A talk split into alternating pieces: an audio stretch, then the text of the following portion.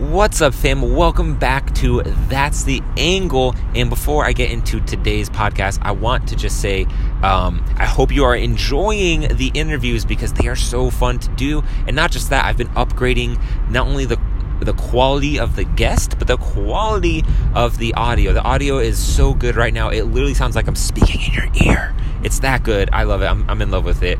And I can't wait to bring you guys some more. But nonetheless, let's talk about today's podcast episode. So today's idea is about it's not even an idea. This is a lesson that I learned that you guys need to learn too, or I'm just gonna put into your head, right? It is the importance of contracts. Yes, I said it. I said it. I, for the longest time, was that guy who did not want to ever have to make that kind of shit. But recent experiences have changed my outlook, and I think that they're for the better, albeit they may require a little bit more work. Um, but they are more professional and they help protect you in case of unhappy clients. So let me just start by sharing a story and then I'll expand upon that. So uh, I did a shoot. So these these two girls hit me up. They said, "Hey, we want to do a wedding inspired shoot." And I was like, "Wedding inspired? It's, it's, two girls that are friends. What do you mean?" They're like, "No, we're friends, but we just want to do in wedding dresses. We want to, you know, be pretty and take photos." And I said, "Okay." And I said, "How about this?" Because you know, I had a crazy, really fun idea. I said, "You know, instead of us just doing the basic wedding stuff, I said, why don't we just do this idea where it's two brides running through the city." Uh, not two brides, but it's it's two friends running through the city with these wedding dresses that they stole. And so I came up with this narrative of you know one shot where they stole the dresses, one shot of them having fun, one shot with like the obvious pretty shots, and then the and then uh, the you know there's stuff in between. And then the final shot would be them at the Lincoln Memorial because I'm in Washington D.C. Them at the Lincoln Memorial eating McDonald's, you know, just all kind of just like disheveled because they just spent the whole day gallivanting around having a good ass time. So that was a theme. They loved the idea. So boom, day comes. I got the makeup artist. They get their makeup done. They got their dresses. We do the shoot. I literally spent all day with these girls. They were really cool. Um, and then you know, uh, I said, okay, I'll, I'll, give you the photos. It, it, takes me about two, maybe three weeks to edit them all, and uh, not all of them, but like, I, I went through and I selected the best ones. I, I actually edited 30 photos, which is a fuck ton of photos to return to someone, right? But I edited 30 photos and um, I gave it to him. And one of the girls was extremely unhappy. She she was not pleased. She was all pissed off, man. She was I don't I don't think she looked at the gallery first. I think she just looked at herself and found her insecurities uh, and whatnot. But that's irrelevant. She she was she was not happy. Uh, from a creative photographer standpoint, I thought I chose photos that made them look beautiful and that also told, the narrative of that experience that we had agreed on. But that girl, for some reason, was still under this weird oppression where every photo had to be her looking at the camera um, in a pretty dress, right? You know, she just didn't like even shots where the wind was in her hair slightly. I'm like, I'm like, woman, you're salsa dancing in a park. You're not gonna have a perfect shot. Like, these shots are amazing. But anyways, she was not happy, so she definitely voiced her opinion, and she was like, you know, this and that and this and that. And you know i paid you this much money and so i expect all this and i want she i mean guys she was going off the rails. She was like i want to look at all the photos. I want to choose my selects. And i'm like first of all we didn't agree on that. And second of all i chose the best photos and i edited 30 photos. Not only that but i spent all day with you. I was like that's worth way more than than you paid for this shoot woman.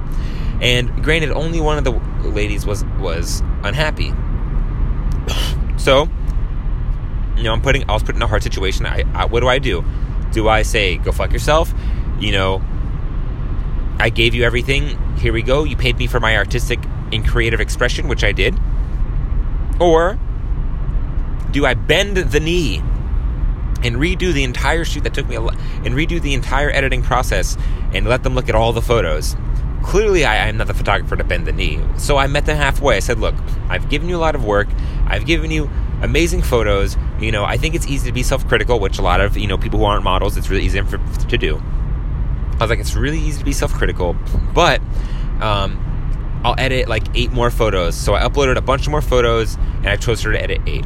So, you know, I'm just gonna leave that story there. But she did some weird shit, like comment on my Instagram post trying to like bash me and say I'm a shitty photographer who can't edit. Like this girl was on some shit. I don't know if she was on her period or something. It was it was nuts, dude. Um, but you know, I digress. Um, that is the lesson: is that I wish I would have had a contract that stated everything. That stated that you know this is what you're going to get. Uh, you know, I'm choosing the selects and I'm going to edit them for you. Any additional selects will cost you this much. Or maybe I could have been like, all right, I'll upload a gallery of the favorites and you'll get to choose X amount of photos for me to edit. I wish that I would have uh, had some sort of contract to put to to reference to, and I can only imagine how this could get crazier if it's an actual wedding shoot or if it's you know any more amount of money or anything like that. You know, a contract can really help save your ass. Now, you know that is the crazy lesson because uh, you know, it's it, it, it sucks because you want to please people, but also at the same time you got to realize as a creative that you know they paid you for your creative vision. They they saw my work and they wanted my vision, and that's what I was going to give them, and so that's what I gave them. And it's not like I'm only choosing artistic weird shots. Come on, there's obviously shots where the girls looked amazing, right? But no, she was unhappy, so that's why I wish I had the contract, and it would have saved so much time and so much just frustration dealing with this crazy person. So, um, I, I, think that's the lesson is that, you know, it, you really should have a contract for any, um, any shoot you do. You know, if it's, if it's worth anything over $200, you should definitely have a contract. Um, you know, and, and maybe just find some sort of simple template where you can just sort of fill in the blanks and just put this many photos or you know just something you can alter that way. It saves your time saves yourself time and money. And i think the thing is, is that don't worry about uh, the contract seeming too aggressive. I think some people like the professionalism and if you just make it seem like it's not a big deal and it's a part of your standard or procedural work uh, then they will respond that way too. And if they have questions just be like hey you know this is this is just standard protocol to, to protect both of our interests on this because this is a creative endeavor and uh, it, it, it, just helps both parties. That way that way we can know exactly what we're getting out of this.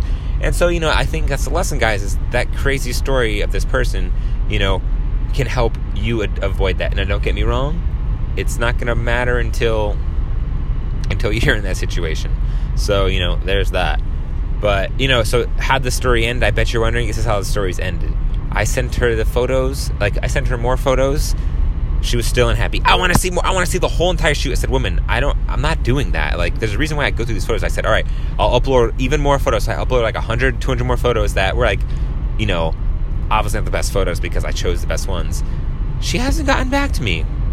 I wonder if it's that thing where these private clients are insecure, but then they realize a week later that these were just truly amazing photos. I don't know. Maybe she'll come back around. Maybe she feels like giant dickhead.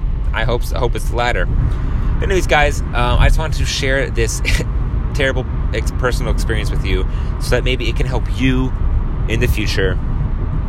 And separately from this episode, um, you know, episodes like this are exclusive to to the audio form of the podcast. The only videos you can see are of the interviews. Um, and of course, my YouTube channel, that's super popping these guys, the Bruce Allen. Definitely check that out. Uh, it's it's not like this. It's more uh, commentary and the interviews, and then some BTS if I decide to do that. So, guys, thank you for listening. I hope you learned something. I hope my crazy experience can help you. That's the angle. Peace.